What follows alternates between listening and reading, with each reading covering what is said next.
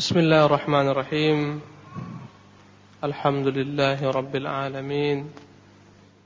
والصلاة والسلام على سيد المرسلين وإمام المتقين محمد وعلى آله وصحبه أجمعين. أما بعد Ikhwati al-kiram rahimanillah wa iyyakum ajma'in. Telah berlalu sebagian episode daripada perang Uhud yang telah kita jelaskan beberapa kesempatan yang silam.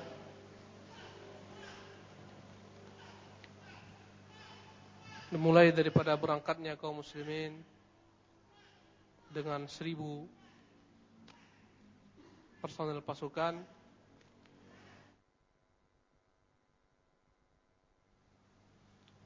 Di tengah jalan kembalilah 300 orang-orang munafik ke Madinah di bawah pimpinan Abdullah bin Ubay bin Salul. Tinggal 700 kaum muslimin. Padahal mereka kembali ketika telah sampai di Uhud. Ketika kaum muslimin mulai membangun kemah-kemah mereka dan telah nampak pasukan musuh. Di sanalah kembali Abdullah bin Ubay. Dia berkata, "Ata'ahum asani." Muhammad mematuhi mereka dan menentangku. Alasannya karena Muhammad menentangku. Alasannya karena Muhammad tidak mau mengikuti petunjukku. Karena Abdullah bin Ubay bin Salul sepakat dengan Muhammad sallallahu alaihi wasallam agar mereka bertahan di Madinah. Walaupun berbeda latar belakang daripada pemikir ini antara kedua manusia tersebut. Abdullah bin Ubay bin Salul mengusulkan untuk bertahan di Madinah karena khawatir takut menjumpai musuh. Karena takut kematian. Adapun Rasulullah sallallahu alaihi wasallam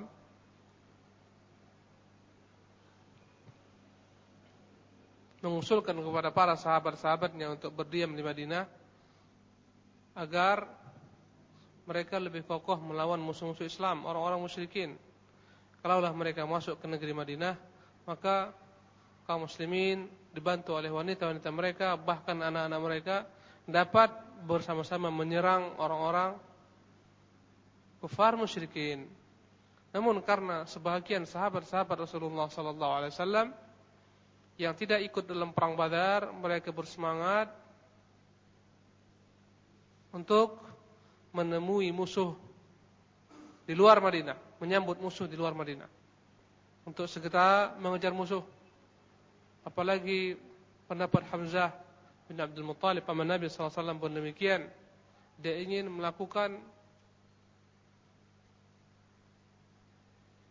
perlawanan sebagaimana diperbuat pada perang Badar untuk kali kedua.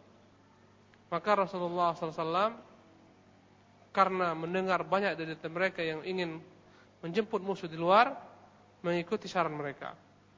Masuklah Rasulullah ke rumahnya, kemudian mereka menyesal, kemudian mereka meminta kepada Rasulullah SAW maaf agar mereka kembali kepada pendapat Rasulullah SAW. Namun Rasulullah SAW setelah memakai pakaian besi Bahkan perangnya dia berkata, demi Allah, tidak layak seorang nabi yang telah memakai baju perangnya kembali melepasnya. Kemudian berazamlah mereka berangkatlah bersama-sama menuju Uhud.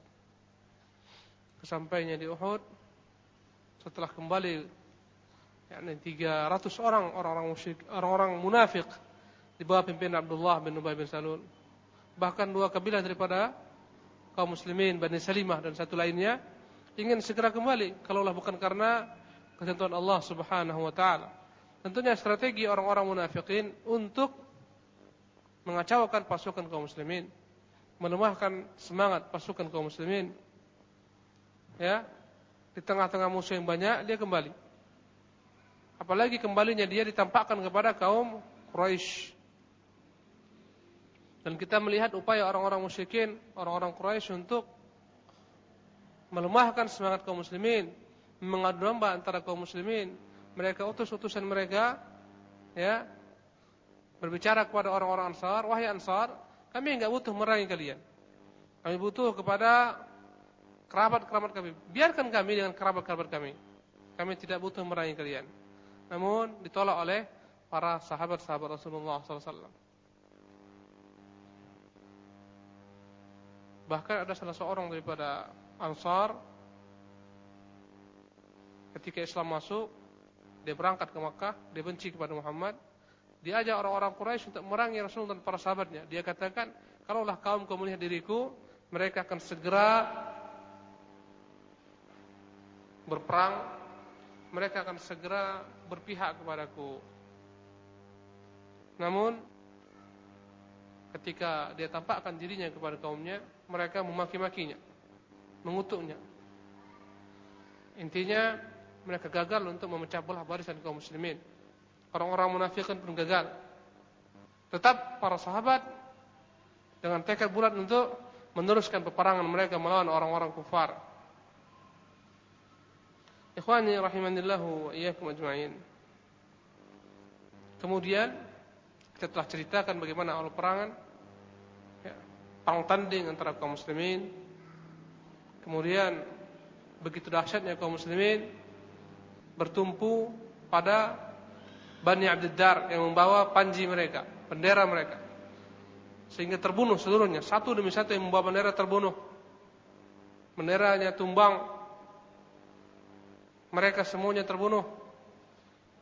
Kaum muslimin telah menunjukkan kemenangan. Bagaikan air bah kaum muslimin tidak dapat dibendung. Di mana mereka syiar mereka amit amit. Itu syiar pada hari Uhud, perang Uhud. Kata sandi mereka Amit, amit. Yang artinya habisi, habisi, bunuh, bunuh, perangi, perangi. Abu Dujana Abu Dujana sahabat Rasulullah SAW segera mengikat kepalanya dengan selendang dari ya, selendang yang berwarna merah. Dia ambil pedang yang diberikan Rasulullah SAW.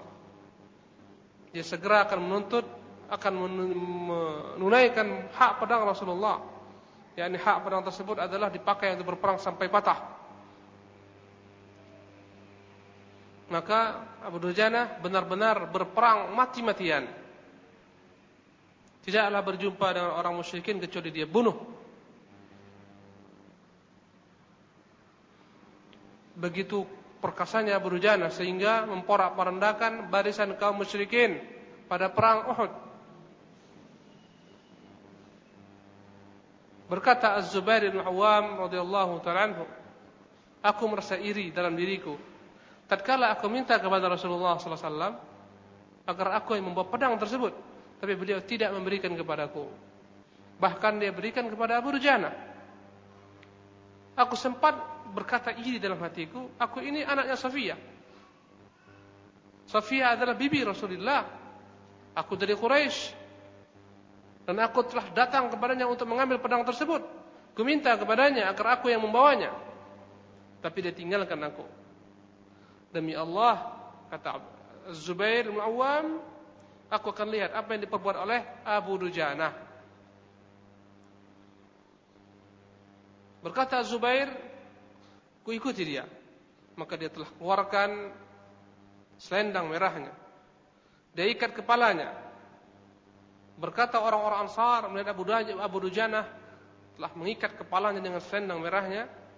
Berkata orang-orang Ansar, Abu Dujana telah mengeluarkan selendang yang membawa kematian.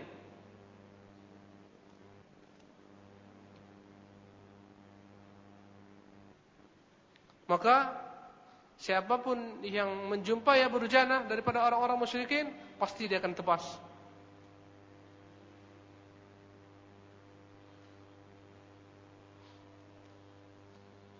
Berkata Az-Zubair, ada di orang-orang musyrikin, ada satu orang di antara orang-orang musyrikin, pasukan kaum musyrikin, seorang laki-laki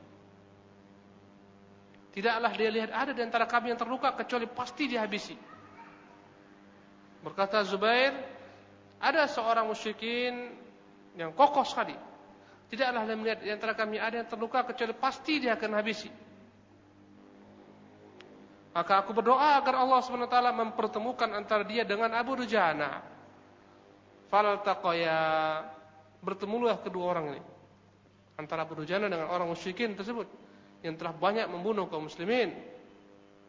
Keduanya terlibat dalam pertarungan sengit, bermain dengan pedangnya. Orang musyrik tersebut memukul Abu Dujana dengan sekuat-kuatnya. Tapi dia tangkap, dia tangkis dengan uh, dengan tamengnya. Kemudian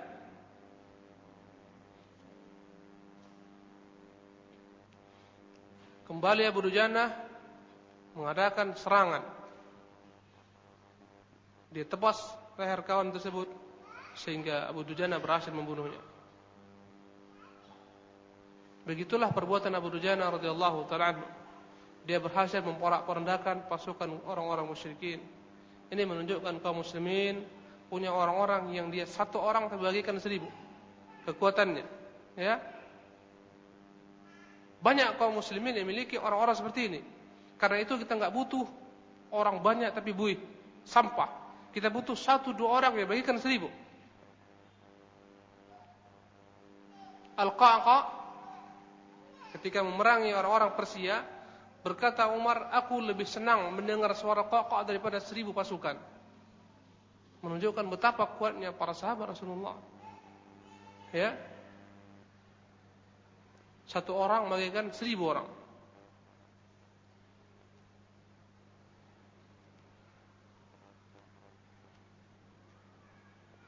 Begitu kuatnya serangan Abu Dujana sampai dia tembus dia tembus uh, barisan musuh.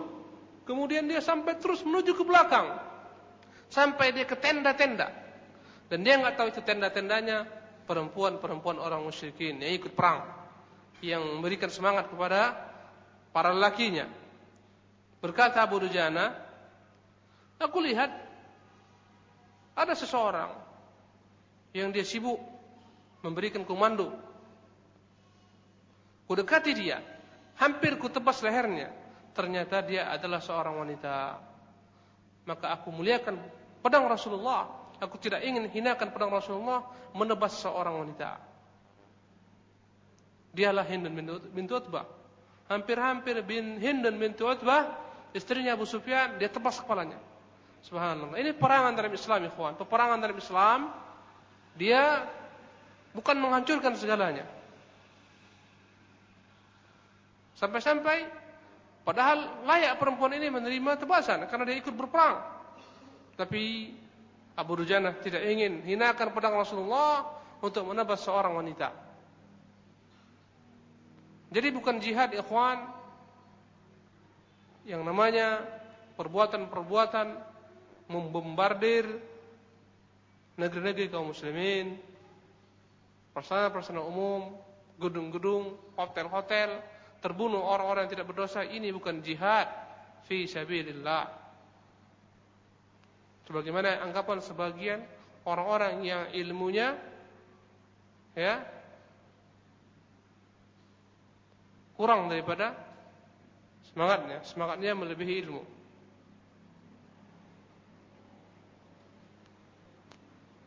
Berkata Zubair, aku melihat Abu Rujana telah mengelebatkan pedang di atas kepala di atas kepala Hindun bin Utbah.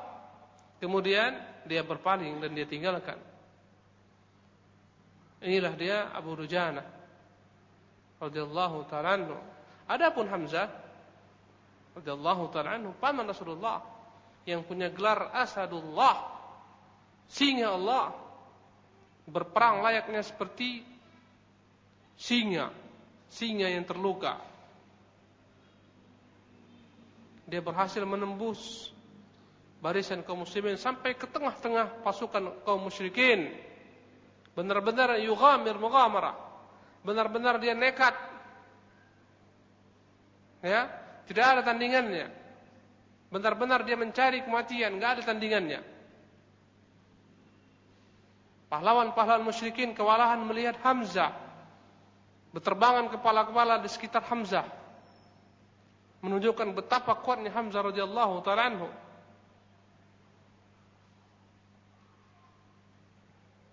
Sebagaimana dia juga telah banyak membunuh barisan daripada Ibnu Abdul Dar yang membawa bendera pada perang Uhud.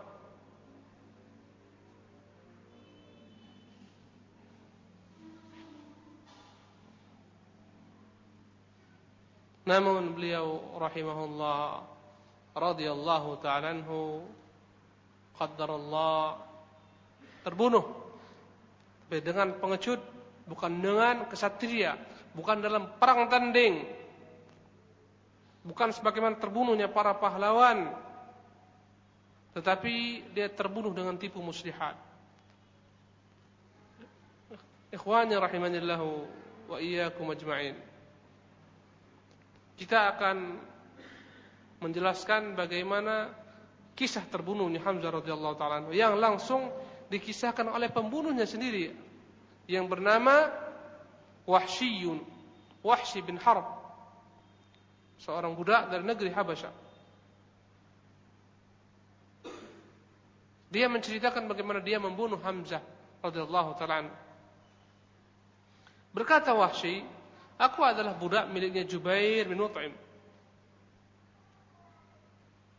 Pamannya Jubair bin Mut'im yang bernama Tu'aimah bin Adi terbunuh pada perang Badar.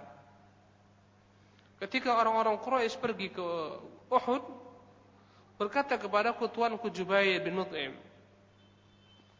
jika engkau mampu membunuh Hamzah, pamannya Muhammad, sebagai ganti pamanku yang dia bunuh, maka engkau akan kubebaskan daripada perbudakan. Ini janjinya.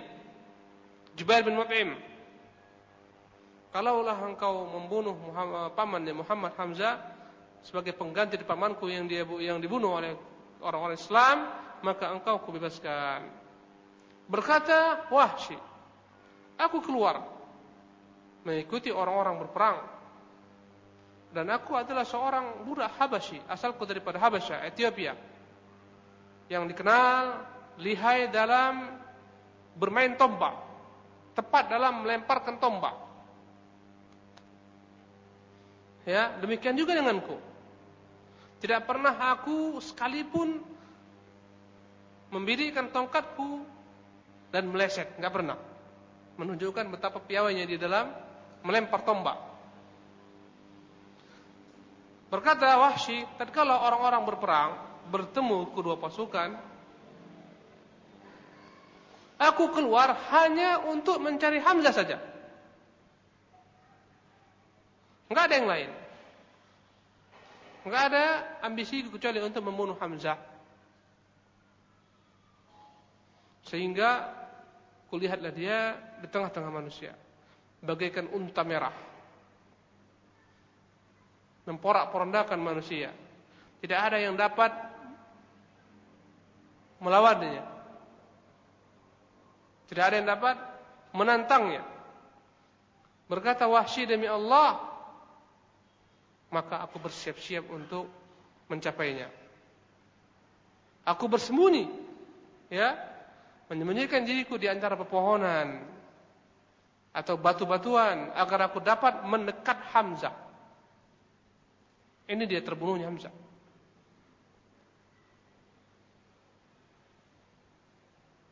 Maka tiba-tiba ada seseorang bernama Siba' bin Abdul Uzza mendahuluiku mendekati Hamzah. Tatkala Hamzah melihat orang musyrik ini, Siba' bin Abdul Uzza berkata Hamzah, "Halumma ilayya ya bna muqatti'atil badhur." Dia cela orang musyrik ini. Berkata Hamzah, "Mari kemari." Wahai anak perempuan tukang sunat karena ibunya tukang sunat. Ibunya orang musyrik ini Siba bin Abdul Uzza tukang sunat wanita. Ini menunjukkan bahwasanya khitan itu telah ada sebelum Islam. yang diperkuat oleh Islam. Berkata Hamzah kepada Siba bin Abdul Uzza, "Kemarilah engkau wahai anak perempuan tukang khitan." Qala fadarabahu darbatan ka'annama akhta ra'sa. Maka segera dia mendekat kemudian dengan segera ditebas kepalanya oleh Hamzah bin Abdul Muttalib.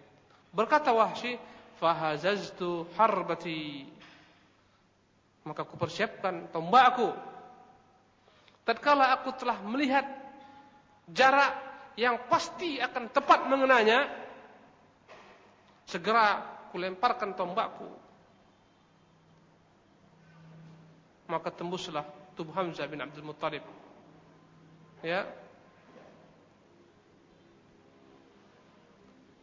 Dilempar di bawah pusar, tembus sampai ke belakang.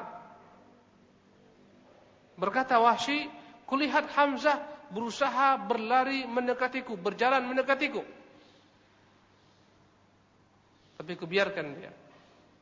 Dan dia tidak mampu mencapaiku kecuali dia mati. Setelah itu aku datangi dia, ku ambil tombakku. Setelah itu aku kembali ke kemah dan aku duduk di sana. Tidak ada sedikit pun hajatku kecuali untuk membunuhnya saja. Dan aku membunuhnya tidak lain tidak bukan karena ingin merdeka. Tatkala aku sampai di Mekah, maka aku pun dibebaskan oleh tuanku. Inilah dia kisah terbunuhnya Hamzah bin Abdul Muttalib radhiyallahu taala Dan kelak Wahsy masuk Islam. Ketika Fathu Makkah berlarian musuh-musuh Islam.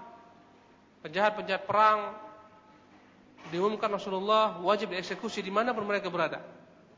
Ada beberapa orang yang kata Rasulullah, walaupun mereka bergantung bergantung di kiswahnya Ka'bah, mereka tetap dibunuh.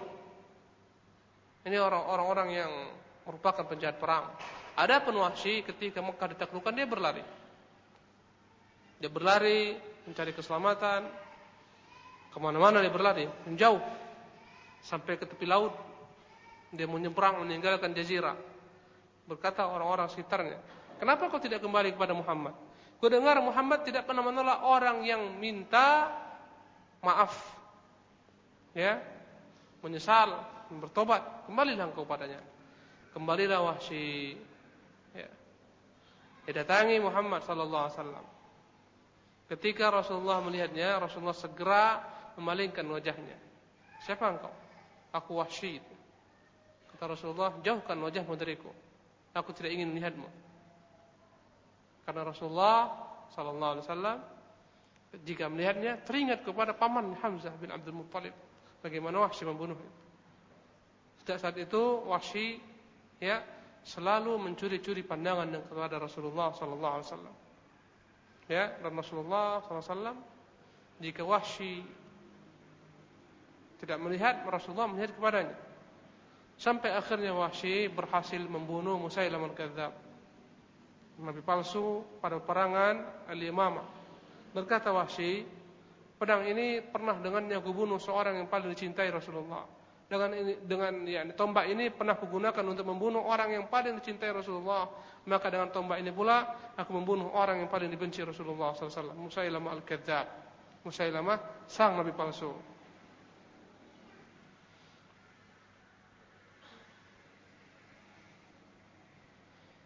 Walaupun terbunuh Hamzah, namun kaum muslimin tetap berjihad, tetap berjuang. Dengan gagah berani, Tiada tandingnya. Ketika itu Abu Bakar, Umar bin Khattab, Ali bin Abi Talib, Zubair bin Awam, Mus'ab bin Umair, Talha bin Ubaidillah, Abdullah bin Jahash, Sa'ad bin Mu'ad, Sa'ad bin Ubadah, Sa'ad bin Rabi' Anas bin Nadar dan yang lain-lain. Berperang mati-matian. Yang membuat para poranda kaum musyrikin hilang semangat mereka ya membuat kucar-kacir barisan mereka. Dan di antara pahlawan Islam ketika itu yang turut bertempur yang bernama Hanzalah. Dan dia dikenal pada perang Uhud sebagai pahlawan yang gagah berani yang sengaja datang mencari kematian Hanzalah bin Abi Amir Abu Amir bapaknya Abu Amir ini yang tadi saya ceritakan disebut oleh orang-orang Ansar dengan nama Rahib dialah yang pergi ke Mekah dialah yang mengajak orang-orang Mekah untuk memerangi Muhammad. Dia katakan kaumku jika melihatku semua mereka akan patuh. Ya, tetapi ketika kaumnya melihat dia, malah semua mereka memaki-makinya, menghujatnya. Adapun anaknya Hanzalah berbeda dengan bapaknya.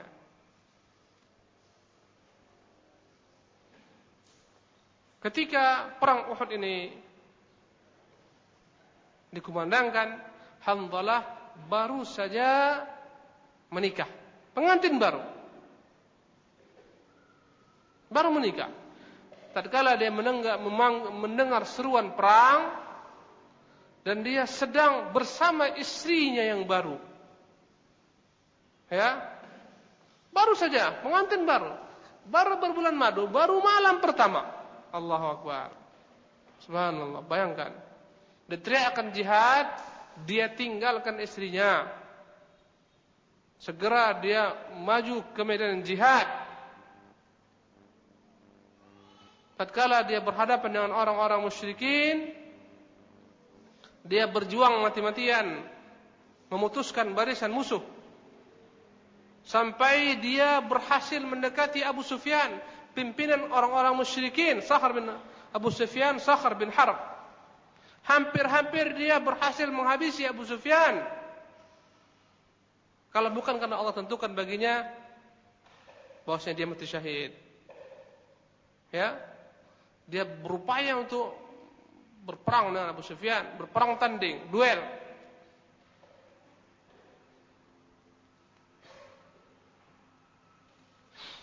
Tatkala dia telah berhasil menguasai Abu Sufyan, hampir-hampir dia membunuh Abu Sufyan, datanglah ketika itu Syaddad bin Al-Aswad, kemudian dia diserang, dia dibunuh. Terbunuhlah ketika itu Hanzala. Dalam keadaan junub belum lagi sempat mandi jinabat. Tembayangkan itu ikhwan subhanallah. Sampai-sampai dia disebutkan Rasulullah ghasilul malaika. Pahlawan yang dimandikan oleh para malaikat. Malaikat yang memandikan rohnya. Subhanallah. Allahu Akbar. Tembayangkan itu. Sanggup nggak antum itu? Coba sanggup nggak itu? Jihad, tinggalkan istrinya. Kita dibilang jihad mungkin pikir-pikir dulu itu. Ya. Rumah baru beli, mobil baru beli, istri baru nikahin. Subhanallah.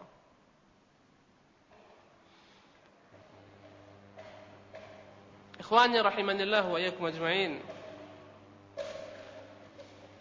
Adapun pasukan-pasukan pemanah yang telah ditempatkan Nabi sallallahu alaihi wasallam di atas gunung Ar-Rumat, namanya Gunung Ar-Rumat. Mereka memiliki peran yang sangat penting dalam peperangan Uhud. Mereka adalah orang-orang yang berhasil menjaga kaum muslimin dari arah punggung mereka untuk dapat diserang.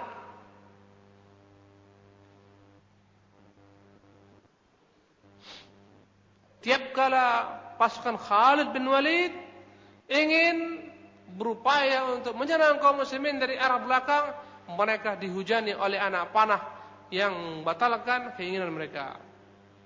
Tiga kali Khalid bin Walid berupaya untuk menerobos pasukan kaum muslimin dari arah belakang, tetapi mereka tidak berhasil karena dihujani dengan panah.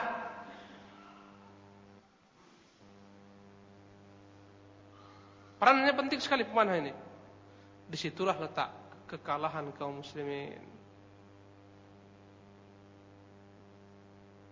Ikhwani rahimanillah wa ajma'in. Peperangan berkecamuk. Kaum muslimin yang jumlahnya sedikit menguasai orang-orang musyrikin.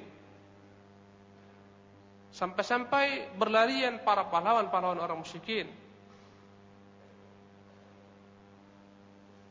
Barisan mereka terpecah belah ke kiri, ke kanan, ke belakang, ke depan.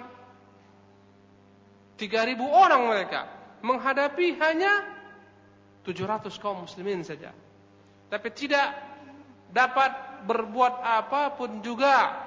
Allahu Akbar. Ikhwan, kaum muslimin seperti ini yang kita harapkan. Ya. 700 orang menguasai 3000 orang. Kalaupun orang-orang munafik ikut dalam perang ini, mereka hanya mengacau saja. Maka di antara hikmah Allah SWT agar dapat berpisah orang-orang munafikin dari kaum muslimin. Agar jangan sampai turut berperang orang-orang munafikin yang hanya pandainya mengacau barisan kaum muslimin. Sama dalam peperangan Tabuk.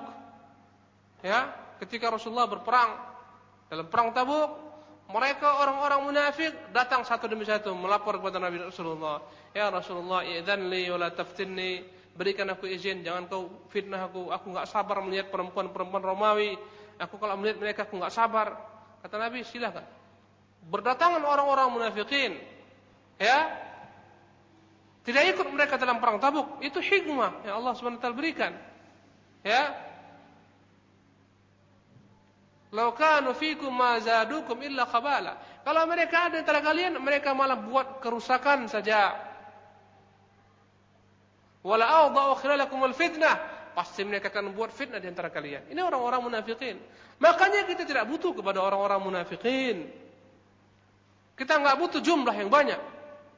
Kita butuh yakni orang-orang yang memiliki iman yang banyak. Kualitasnya bukan kuantitasnya. Karena kualitasnya, kuantitasnya banyak, tiada gunanya kalau mereka hanyalah dari golongan orang-orang munafikin, golongan orang-orang yang tidak beriman, golongan orang-orang yang berbuat kesyirikan, berbuat khurafat, berbuat bid'ah, tidak akan mungkin mereka dapat memenangkan pertandingan dalam peperangan.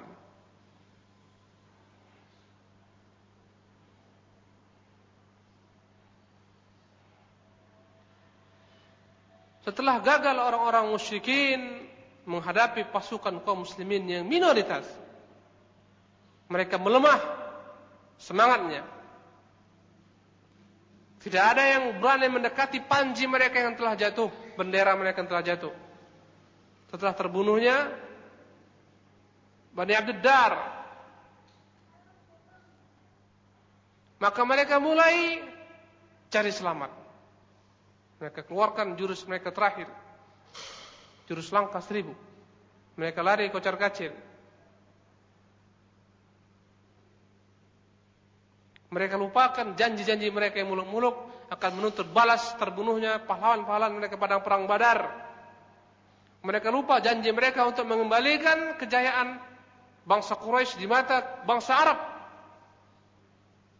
Berkata Ibnu Ishaq, "Tsumma anzalallahu nasrahu 'alal muslimin." Wa ma'adah.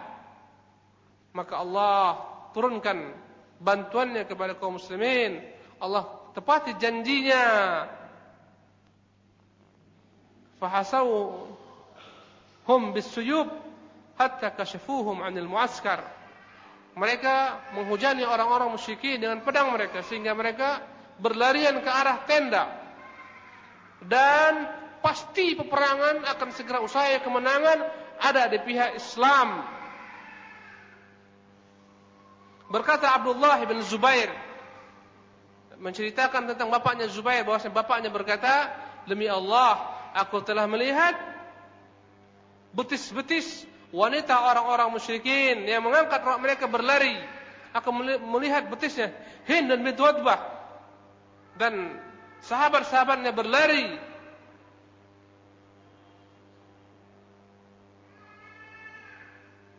tidak membawa apa pun juga daripada perbendaharaan mereka.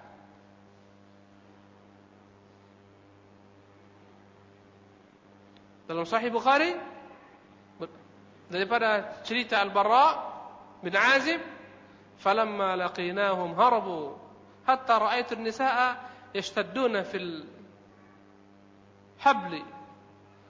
Ya, tatkala mereka melihat kaum muslimin datang, mereka semua berlari kocar kacir sampai perempuan-perempuan lari tunggang langgang. Mereka angkat Pakaian mereka berlari sehingga nampaklah ketika itu gelang-gelang kaki mereka. Dan mereka diikuti oleh orang-orang Islam di mana kaum muslimin dengan leluasa sesuka hati mereka mengejar mereka, menebas mereka sambil mengumpulkan harta-harta rampasan perang. Ikhwanya rahimanillah wa iyyakum ajma'in.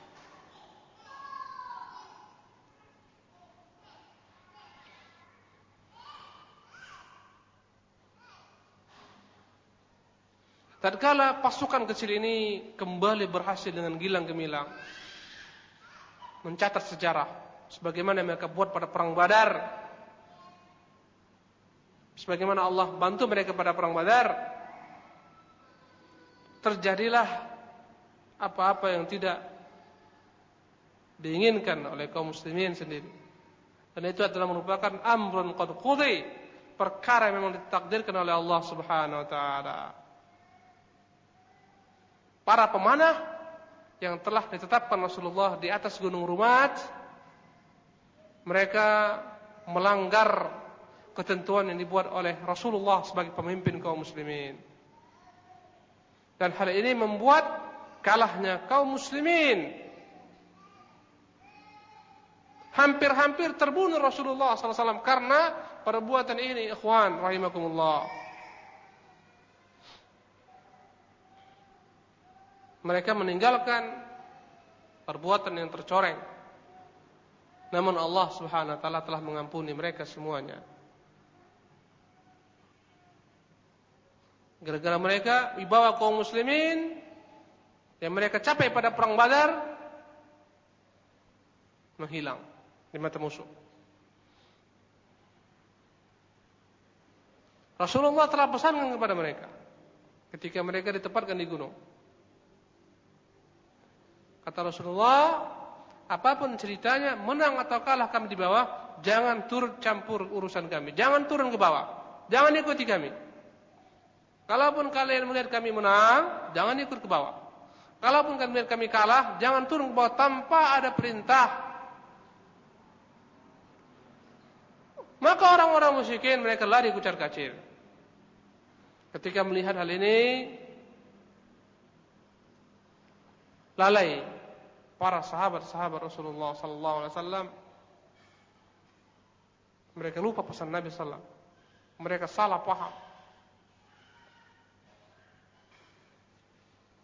Ketika itu muncullah fitrah kemanusiaan mereka, cinta kepada dunia. Berkata sebagian mereka kepada yang lain, Al-ghanimah, al-ghanimah. Lihat, harta, harta rampasan perang. Zahara ashabukum, telah menang semua sahabat-sahabat kita. Fama dza tantadirun? Apa yang kita harus tunggu di sini? Kenapa kita harus tunggu di sini? Sahabat-sahabat telah menang. Islam telah menang, kaum muslimin telah menang. Untuk apa kita menunggu di atas? Adapun pemimpin mereka Abdullah bin Jubair berkata, "Jangan tinggalkan tempat ini." Diingatkan mereka pesan Rasulullah sallallahu alaihi wasallam. Dia berkata, "Anasitu ma qala lakum Rasulullah?" Apakah kalian telah melupakan pesan Rasulullah kepada kalian? Namun, kebanyakan mereka tidak mempedulikan pesan ini. Inilah dampak maksiat menentang pemimpin. Apalagi menentang Rasulullah sallallahu alaihi wasallam. Ikhwan rahimakumullah. Satu pesan Nabi ditinggalkan, ditentang, mereka kalah dalam perang Uhud. Sekarang kaum muslimin berapa banyak sunnah Rasulullah yang mereka tinggalkan. Bagaimana mereka dapat memenangkan yakni peperangan melawan musuh-musuh Islam? Ini adalah merupakan i'tibar fa'tabiru ya ulil absar. Berpikirlah kan wahai orang-orang yang berakal. Satu saja sunnah Nabi, perintah Nabi yang mereka tinggalkan, yang mereka tentang mereka ditimpa kekalahan. Padahal di sana ada Rasulullah, ada Abu Bakar, ada Umar. Apalagi sekarang ini Rasulullah telah meninggal, dua sahabatnya telah meninggal, dan bukan satu yang kita tentang daripada perintah Nabi. Beratus mungkin jumlahnya berjuta yang kita tentang daripada sunnah Rasulullah SAW. Perempuan-perempuan kita menentang sunnah, laki-lakinya pun menentang sunnah. Sunnah yang kita maksudkan di sini bukan dalam pemandangan, dalam pandangan para fuqaha yang dikerjakan berpahala, ditinggalkan tidak berdosa. Tapi sunnah yang saya maksudkan adalah menentang syariat Islam. Pakaian kaum muslimat kita dari segi pakaian mereka, moral mereka, akhlak mereka.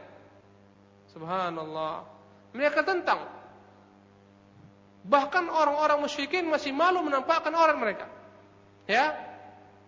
Lihatlah bagaimana Hindun Mitut dan para wanita-wanita musyrikin berlari hanya terlihat gelang-gelang kaki mereka menunjukkan mereka memakai pakaian tertutup. Tapi lihatlah pakaian kaum muslimat. Ya, dari segi pakaian saja.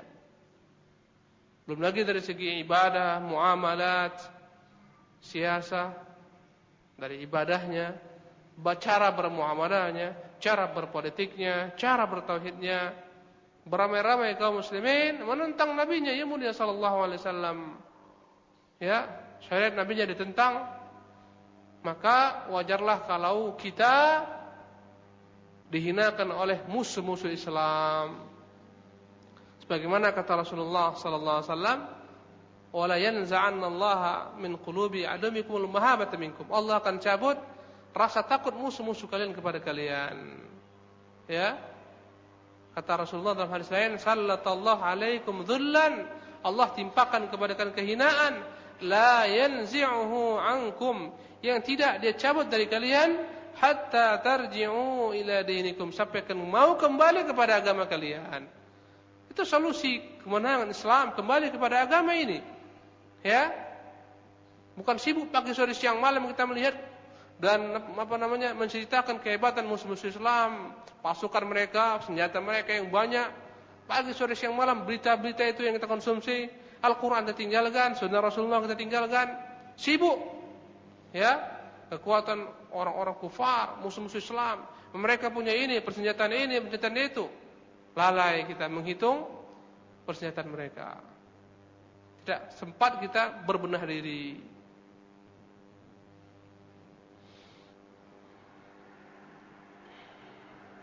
Turunlah mereka, para pemanah ini.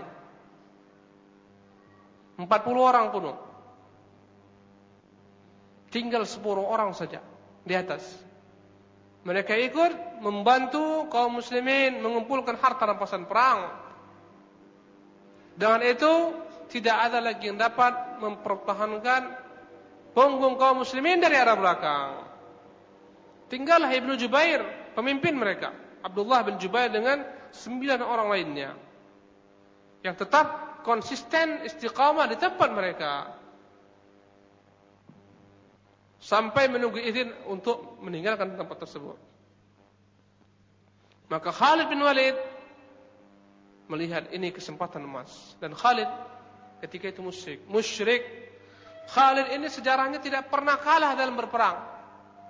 Khalid bin Walid disebutkan Nabi gelarnya apa? Sayfullahil Maslul, pedang Allah yang terhunus. Tidak pernah sejarahnya Khalid itu kalah dalam berperang. Baik ketika dia musyrik ataupun ketika dia mukmin. Ya. Dikenal dengan kepiawaiannya dalam berperang walaupun dia tidak dikenal dengan ilmu meriwayatkan hadis. Enggak ada hadis Khalid bin Walid. Ya. Berperang dialah orangnya. Dia lihat ini kesempatan emas yang harus segera diambil segera diputar pasukannya. Sampailah dia dan pasukan berkuda di sisi belakang kaum muslimin yang sedang yakni sibuk menyibukkan diri mengumpulkan harta rampasan perang. Segera dia bunuh Abdullah bin Jubair dan sahabat-sahabatnya. Setelah punggung mereka itu terbuka tidak ada lagi yang pertahankan mulailah dia menyerang orang-orang Islam dari arah belakang.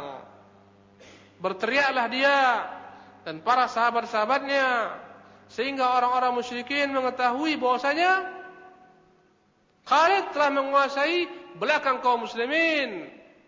Kembali mereka semangat untuk berperang melawan orang-orang Islam.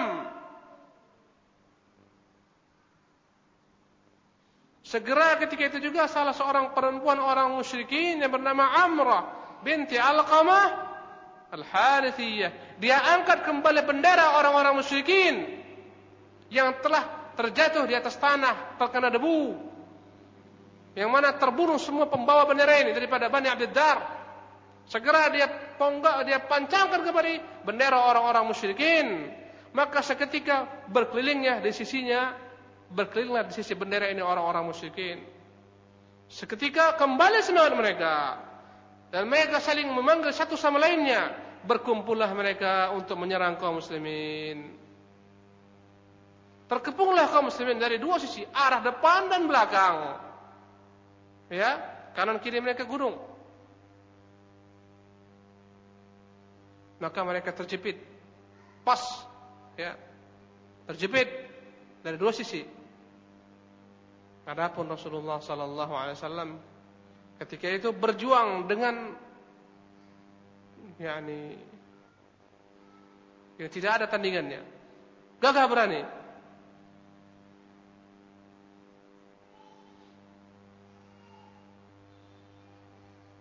Padahal ketika itu Rasulullah SAW itu di arah belakang. Dengan 10 orang dengan yakni 9 orang sahabat-sahabat. Yang dia memantau pergerakan kaum muslimin.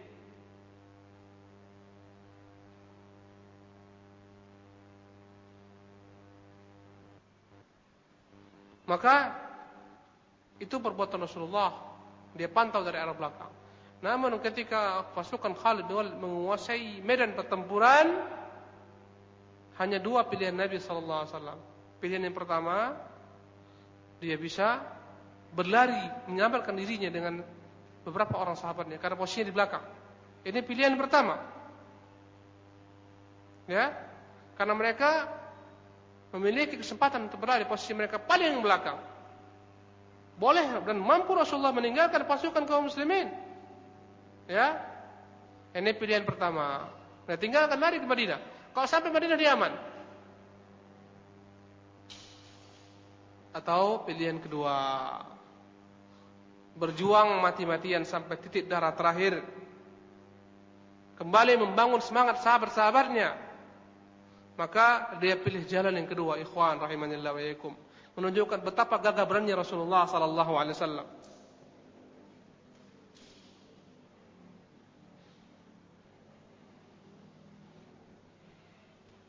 Maka ketika itu terlihatlah keberanian Rasulullah SAW yang tidak ada tandingannya.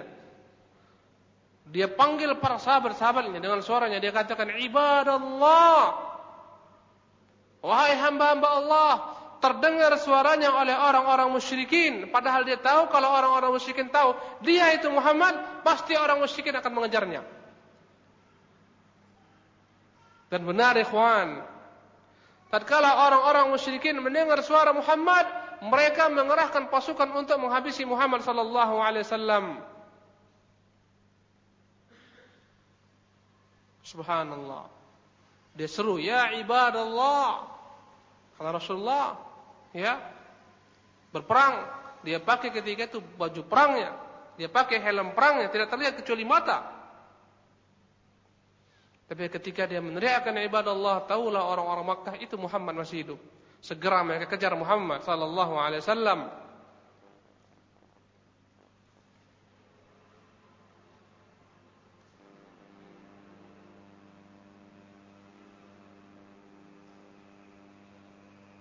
Adapun kaum muslimin mereka ketika telah porak-poranda diserang oleh Khalid dari arah belakang dan orang-orang musyrikin dari arah depan, maka mereka kehilangan akal. Sebagian berlari tinggalkan medan perangan, sebagian nggak tahu ke mana harus berlari. Ya, kocar kacir mereka ikhwan. Sebagaimana Allah sebutkan dalam kitabnya yang mulia.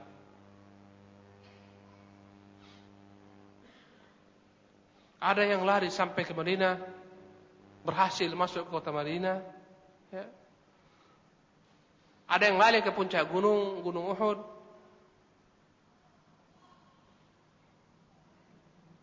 Ada yang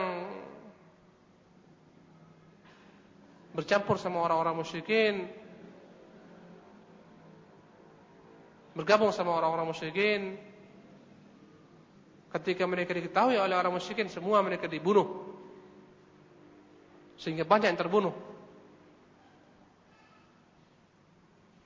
Berkata Al-Imam Bukhari rahimahullah taala, Imam Bukhari meriwayatkan daripada Aisyah radhiyallahu taala anha dia berkata, "Lamma kana yauma Uhudin hazimal hazamal musyrikuna hazimatan bayyinah." Pada perang Uhud, orang-orang musyrik kalah. Kekalahan yang telak. Fasaha iblis, ay ibadallah akhza akh ay ibadallah akhrakum ay ihtaziru min waraikum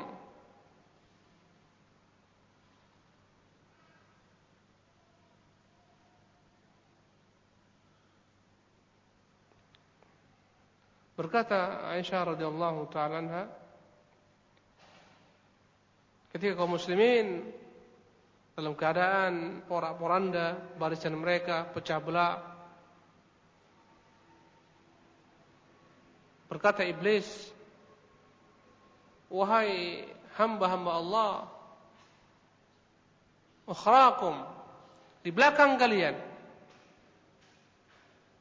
di belakang kalian Musuh ada di belakang kalian. Maka yang di depan menghadap ke belakang.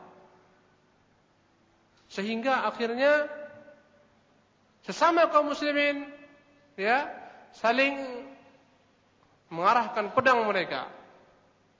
Sampai-sampai Hudzaifah Ibn Yaman melihat ayahnya diserang oleh kaum muslimin sendiri.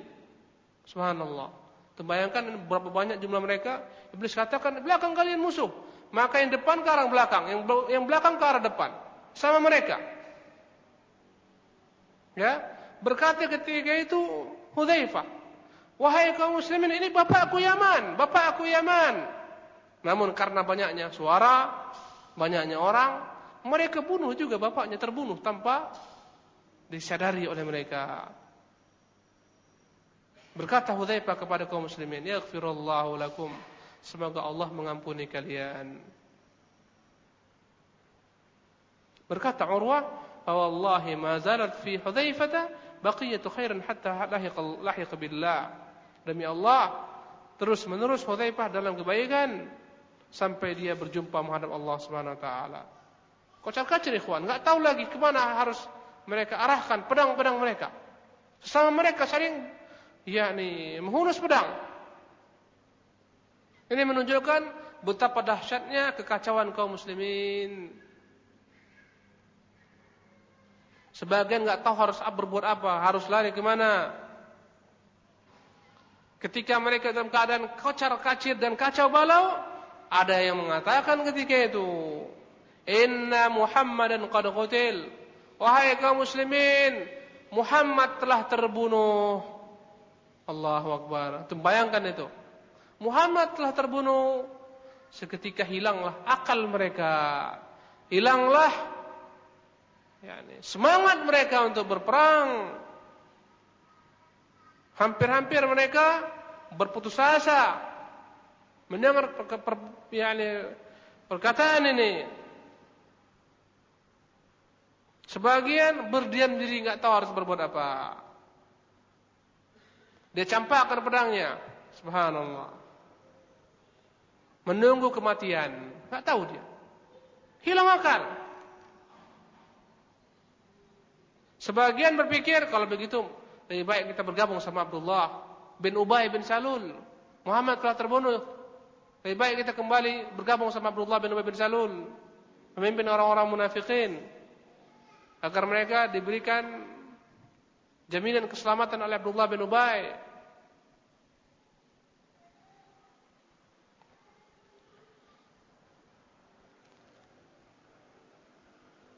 Maka orang-orang yang hilang akal ini, yang nggak tahu harus berbuat apa, sebagian udah pasrah, campakkan pedangnya, siap-siap ya, menunggu kematian, sebagian berlari.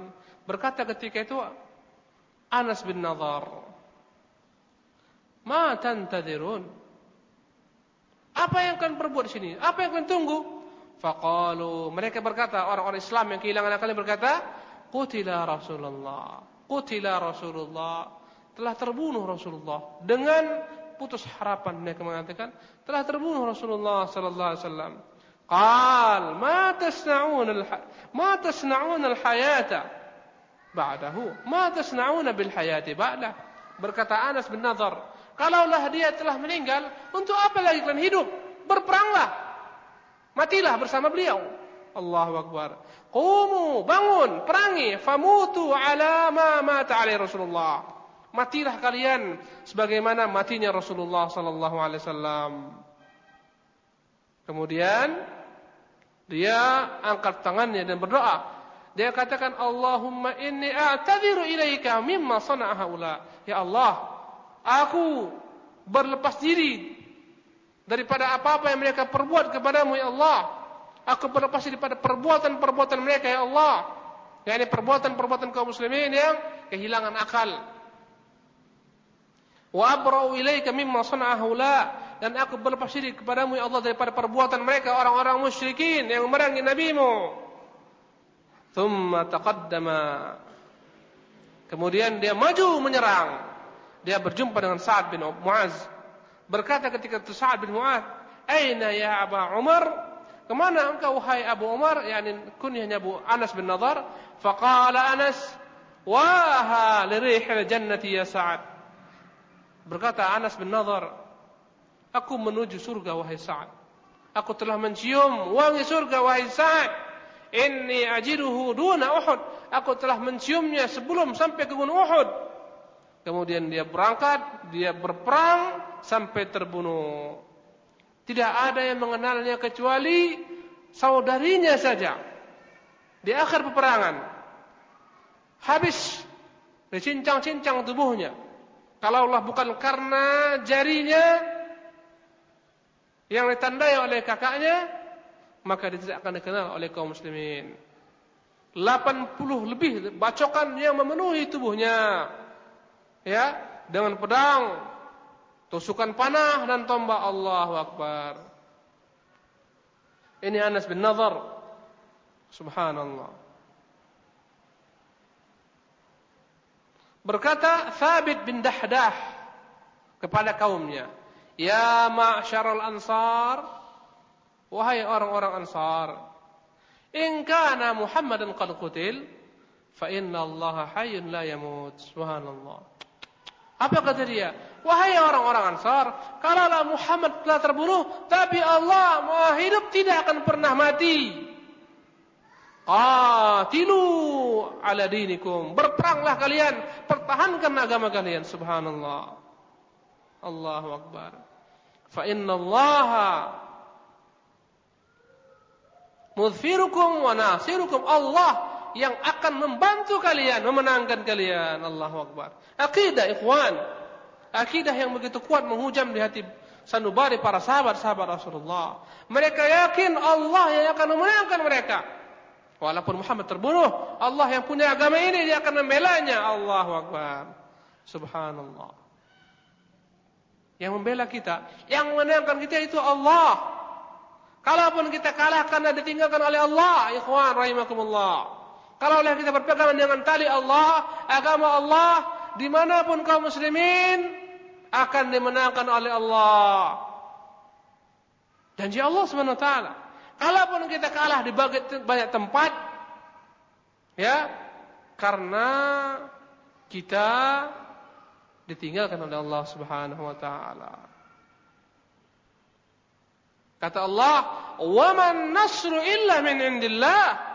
Tidaklah kemenangan itu kecuali dari sisi Allah Subhanahu wa taala. Jangan bermimpi kemenangan itu ikhwan dapat kita tempuh dengan kekuatan kita, jumlah kita yang banyak. Tidak. Dengan Allah Subhanahu wa taala. Carilah ridhanya, gapailah ridhanya, sembahlah dia, mintalah kepadanya. Beribadalah menyembahnya, ikuti syariat nabinya, itu yang memenangkan kaum muslimin. Perang Uhud ini pelajaran. Kalau anda kata kaum muslimin di mana pun mereka berada ingin menang, jangan sekali-kali tinggalkan sunnah Rasulullah SAW. Apalagi melecehkannya, apalagi menentangnya, menentang para pejuang-pejuang sunnah. Subhanallah. Tidak akan mungkin kita ikhwan demi Allah dimenangkan Allah dengan demonstrasi mustahil. Tak ada artinya itu. Buang-buang umur. Ya, untuk apa tuh bakar-bakar bendera musuh Islam? Enggak ada maknanya. Tidak akan membuat mereka gentar. Ya, dikeluarkan para wanitanya, dikeluarkan anak-anaknya. La ilaha illallah. Tidak akan mungkin cara seperti itu akan dapat memenangkan Islam dan kaum muslimin ngupat-ngupat, sumpah serapa, ya, pijak-pijak, buat patung-patung mereka, pijak-pijak, bakar. Ini kebodohan ikhwan rahimakumullah jika antum berakal.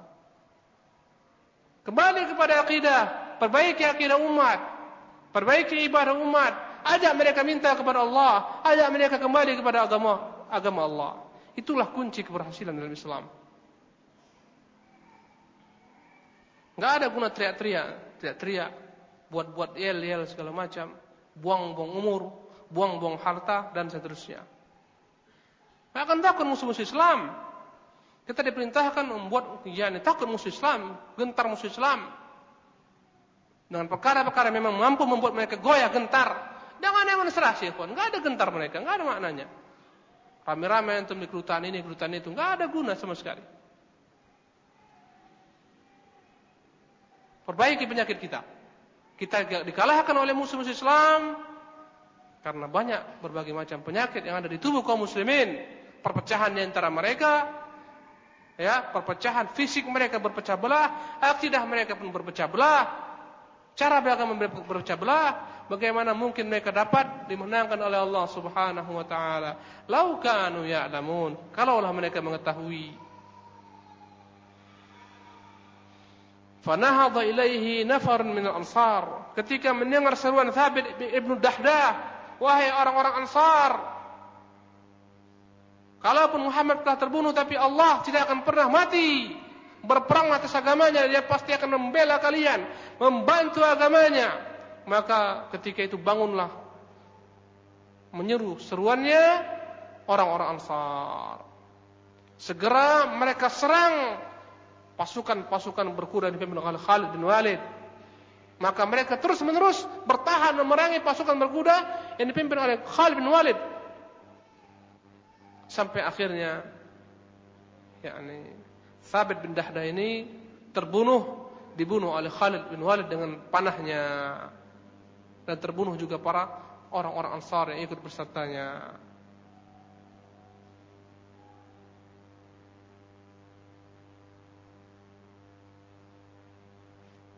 Kemudian ada seorang laki-laki melewati orang-orang muhajirin. Ada seorang muhajirin melewati salah seorang ansar yang sedang berdarah-darah. Maka berkatalah ketika itu orang muhajirin, wahai fulan orang ansar, tahukah engkau bahwa saya Muhammad telah terbunuh? Maka dia menjawab dengan tegasnya, dengan kokohnya, "In kana Muhammadan qad qutil faqad balagh. Kalau Muhammad telah terbunuh, dia telah sampaikan kepada kita agama ini. Faqatilu dinikum, maka berperanglah kalian. Belalah agama kalian. Kalau dia telah terbunuh, maka berperanglah kalian, bela agama kalian.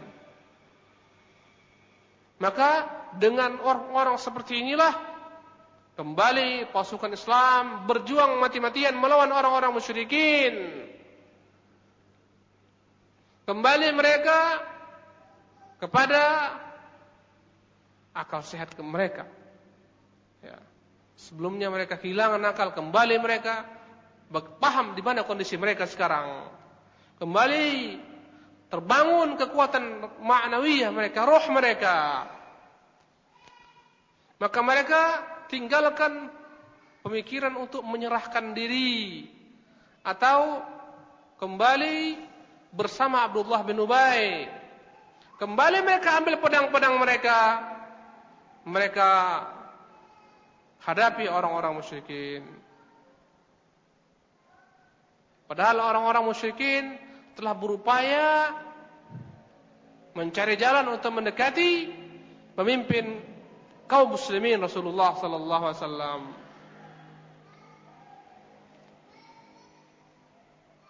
Apalagi orang-orang musyrikin mengetahui bahwasanya kabar yang menyebarkan isu bahwa Muhammad telah terbunuh itu adalah merupakan berita dusta, berita bohong. Mereka langsung mendengar suara Nabi, maka mereka segera mencari Rasulullah, berupaya menembus ya ini perisai-perisai daripada tubuh-tubuh sahabat Rasulullah untuk menuju Muhammad sallallahu alaihi wasallam.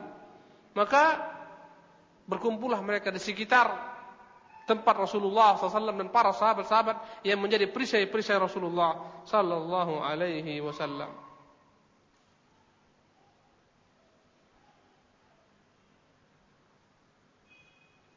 Maka ikhwan segera melihat Rasulullah berupaya dikejar oleh orang-orang musyrikin. Berkumpul orang-orang musyrikin untuk mendatangi Rasulullah. Maka bergeraklah ketika itu sahabat-sahabat setia Rasulullah seperti Abu Bakar, Umar, Ali bin Abi Thalib dan lain-lain radhiyallahu taala mereka mendatangi tempat Rasulullah SAW. Dan kalau mereka mengetahui betapa bahayanya posisi Rasulullah SAW, maka mereka di depan Rasulullah menjadi perisai menghadapi musuh-musuh Islam.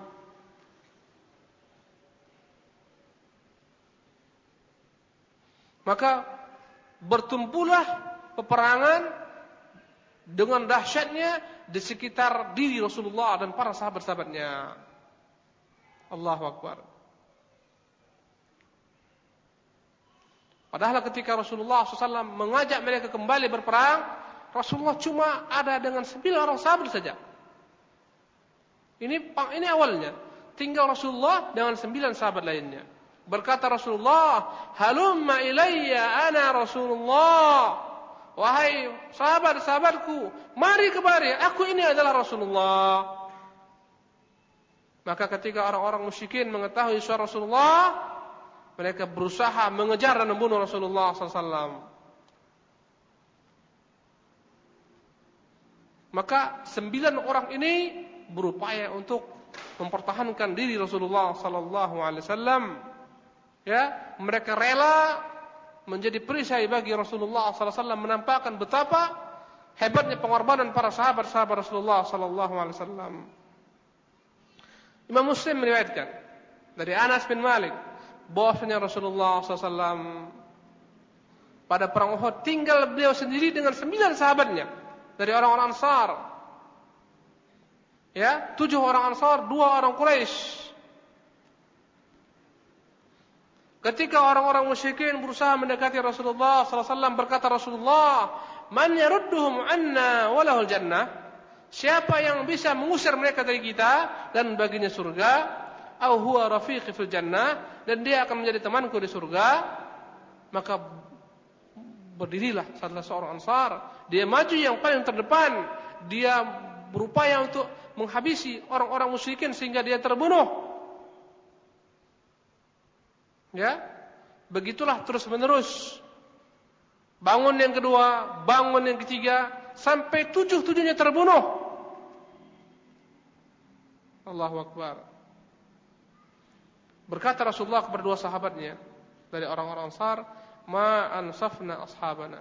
Kita tidak mampu berjuang berperang sebagaimana sahabat-sahabat kita itu. Allahu Akbar.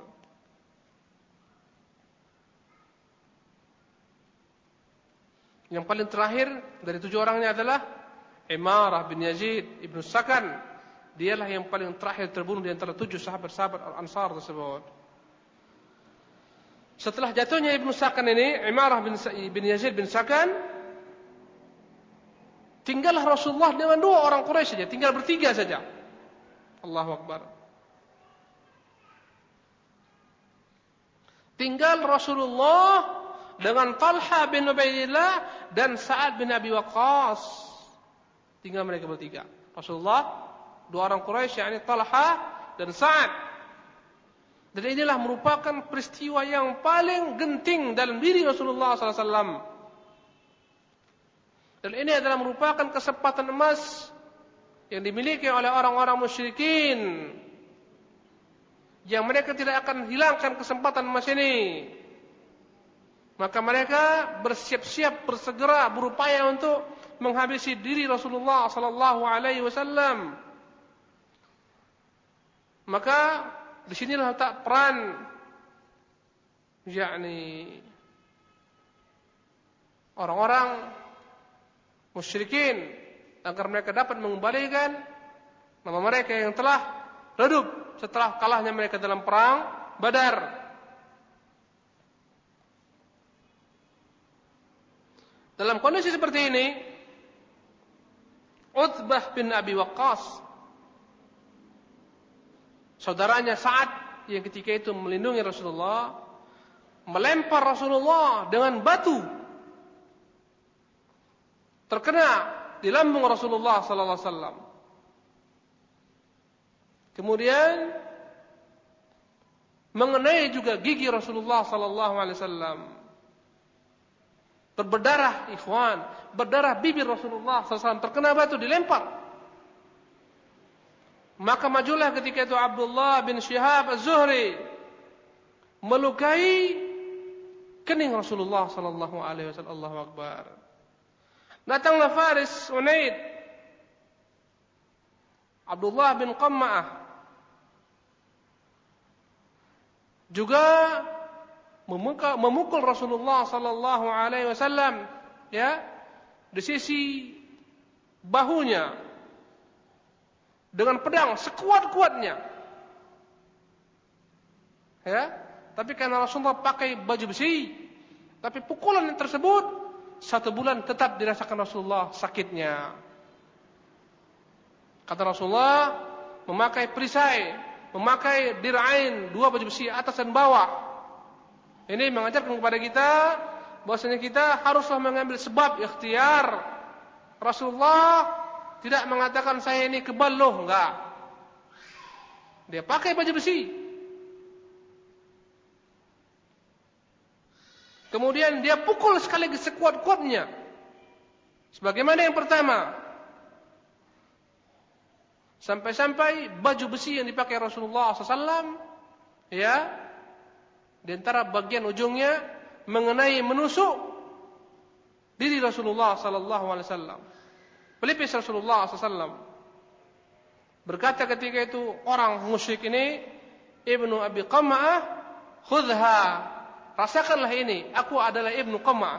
Berkata Rasulullah ketika dia menghapus darahnya yang mengalir, Aqma'akallah, semoga Allah binasakanmu. Jadi patah gigi Rasulullah ikhwan rahimakumullah. Gigi serinya patah. Kepalanya berdarah. Dia usap mukanya yang berdarah kening yang, yang berdarah. Dia katakan dalam sabdanya yang mulia, "Kaifa yuflihu qaumun shajju wajha nabiyihim?" Bagaimana mungkin akan beruntung suatu kaum yang melukai wajah yang melukai wajah nabi mereka? Mematahkan gigi nabi mereka padahal dia menyuruh mereka kepada Allah Subhanahu wa taala. Maka Allah turunkan ayat. Laisa laka minal amri syai'un au yatuba alaihim au yu'adzibahum fa innahum zalimun. Bukanlah perkara mereka itu ada di tanganmu wahai Muhammad, terserah kepada Allah. Apakah Allah membuat mereka bertobat atau Allah mengazab mereka dengan kezaliman mereka? Dalam riwayat lainnya berkata Rasulullah pada hari itu, "Ishtadda ghadabullah, ishtadda ghadabullahi ala qaumin dama wajha rasulih." Betapa murkanya Allah kepada kaum yang melukai wajah nabinya. Kemudian setelah itu, setelah dia berdoa kecelakaan mereka, kembali Rasulullah berdoa dengan doa yang menunjukkan betapa rahmatnya Rasulullah. Dia katakan, Allahumma gfir li qawmi fa innahum la ya'lamun. Ya Allah, ampuni kaumku karena mereka tidak mengetahui. Allahu Akbar. Subhanallah. Ya, Sempat-sempatnya Rasulullah mengatakan, Ya Allah, ampuni mereka. Mereka enggak tahu merangi aku ini. Karena kebodohan mereka merangi aku. Ini ikhwan adalah pelajaran-pelajaran kepada kita. Betapa rahmatnya Rasulullah kepada umatnya, maka setiap doa, setiap dai kepada Allah, hendaklah mereka merahmati manusia. Berapa banyak pertentangan orang-orang menentang dai-dai Islam, dai-dai tauhid. Ketahuilah karena kebodohan mereka menentang. Doakanlah mereka, katakanlah sebagaimana Nabi mengucapkan dalam doanya, Allah maghfir liqaumi fa innahum ya'lamun. Ya Allah, ampuni kaumku karena mereka adalah orang-orang yang jahil yang enggak tahu. Sabarlah ikhwan, sabarlah wahai duat, mengajak manusia kepada agama Allah, doakan mereka agar mendapat rahmat Allah, diampuni oleh Allah Subhanahu wa taala karena mereka tidak mengerti.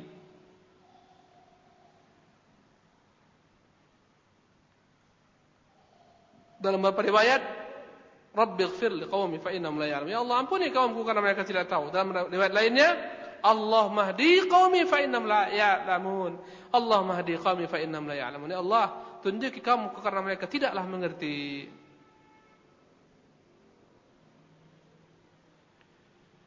Mereka ingin menghabisi Rasulullah. Tapi dua orang Quraisy ini, Sa'ad bin Abi Waqqas dan Talha bin Ubaidillah menunjukkan kepahlawanan mereka yang tiada tandingannya. Bertempur bagikan singa yang terluka. Padahal tinggal mereka berdua saja. Subhanallah. Tiap kali orang-orang musyrikin berupaya mendekati Rasulullah, maka berhadapan dengan mereka berdua. Dan keduanya terkenal di antara orang-orang Arab, keduanya adalah orang yang paling lihai dalam memanah. Setiap kali ada orang mendekat dari golongan orang musyrikin, mereka panah dan tepat busur mereka menembus orang-orang musyrikin. Subhanallah. Sampai-sampai Rasulullah berkata kepada Sa'ad bin Waqqas, ya, Rasulullah berikan kepadanya anak panahnya kata Rasulullah, "Irmi fidaka abi wa ummi." Panahlah mereka, ibu dan bapakku sebagai tebusanmu. Allahu Akbar. Tidak pernah Rasulullah kumpulkan bapak dan ibunya kedua-duanya sebagai tebusan kecuali untuk saat saja. Kata Rasulullah kepada saat, panahlah mereka, tebusanmu ibu dan bapakku. Allahu Akbar.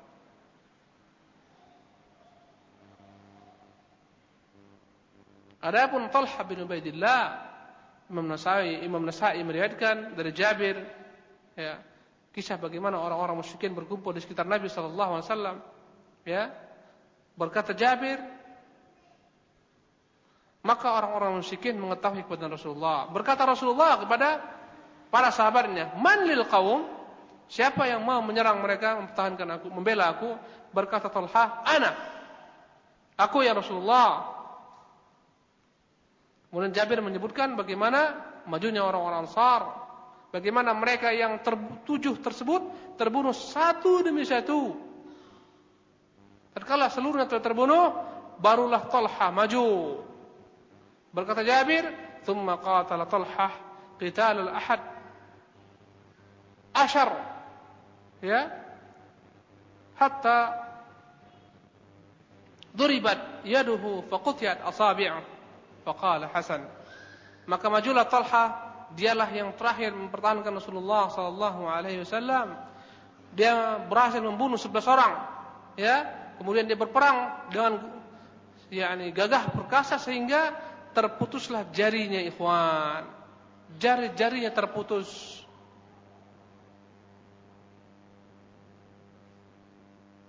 Allahu Akbar. Ketika jarinya terputus dia katakan Hasan. Berkata Nabi sallallahu alaihi wasallam, "Lau bismillah la rafa'atka al-malaikatu wan nasu yanzurun." Kalau saja kau katakan bismillah, engkau akan diangkat oleh malaikat-malaikat dan manusia melihatmu diangkat malaikat. Kemudian Allah SWT berhasil menumpas orang-orang musyrikin. Ya, setelah itu datanglah para sahabat-sahabat seperti Abu Bakar, Umar dan lain-lainnya.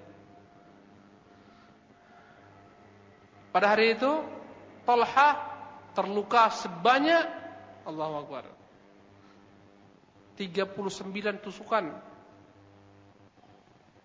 atau 35 tusukan. Terputus jarinya. Yakni jari sebaba. Jari telunjuknya terputus. Dan jari-jari berikutnya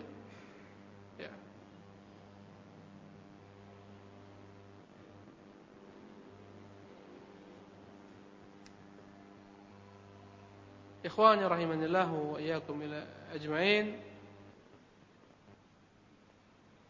Begitulah peristiwa yang terjadi dalam perang Uhud. Insyaallah taala kita akan lanjutkan di kesempatan yang akan datang berhubung dengan waktu. Semoga Allah Subhanahu wa taala menjadikan kita sebagai syuhada pahlawan-pahlawan Islam meniru generasi terdahulu kita salafus saleh. Dan semoga Allah Subhanahu wa taala menjauhkan kita daripada kemunafikan dan orang-orang munafikin. Memelihara diri kita daripada kemunafikan dan orang-orang munafikin. Wa sallallahu wa sallama ala nabiyyikum Muhammadin wa akhiru da'wana alhamdulillahi rabbil alamin. Assalamualaikum warahmatullahi wabarakatuh.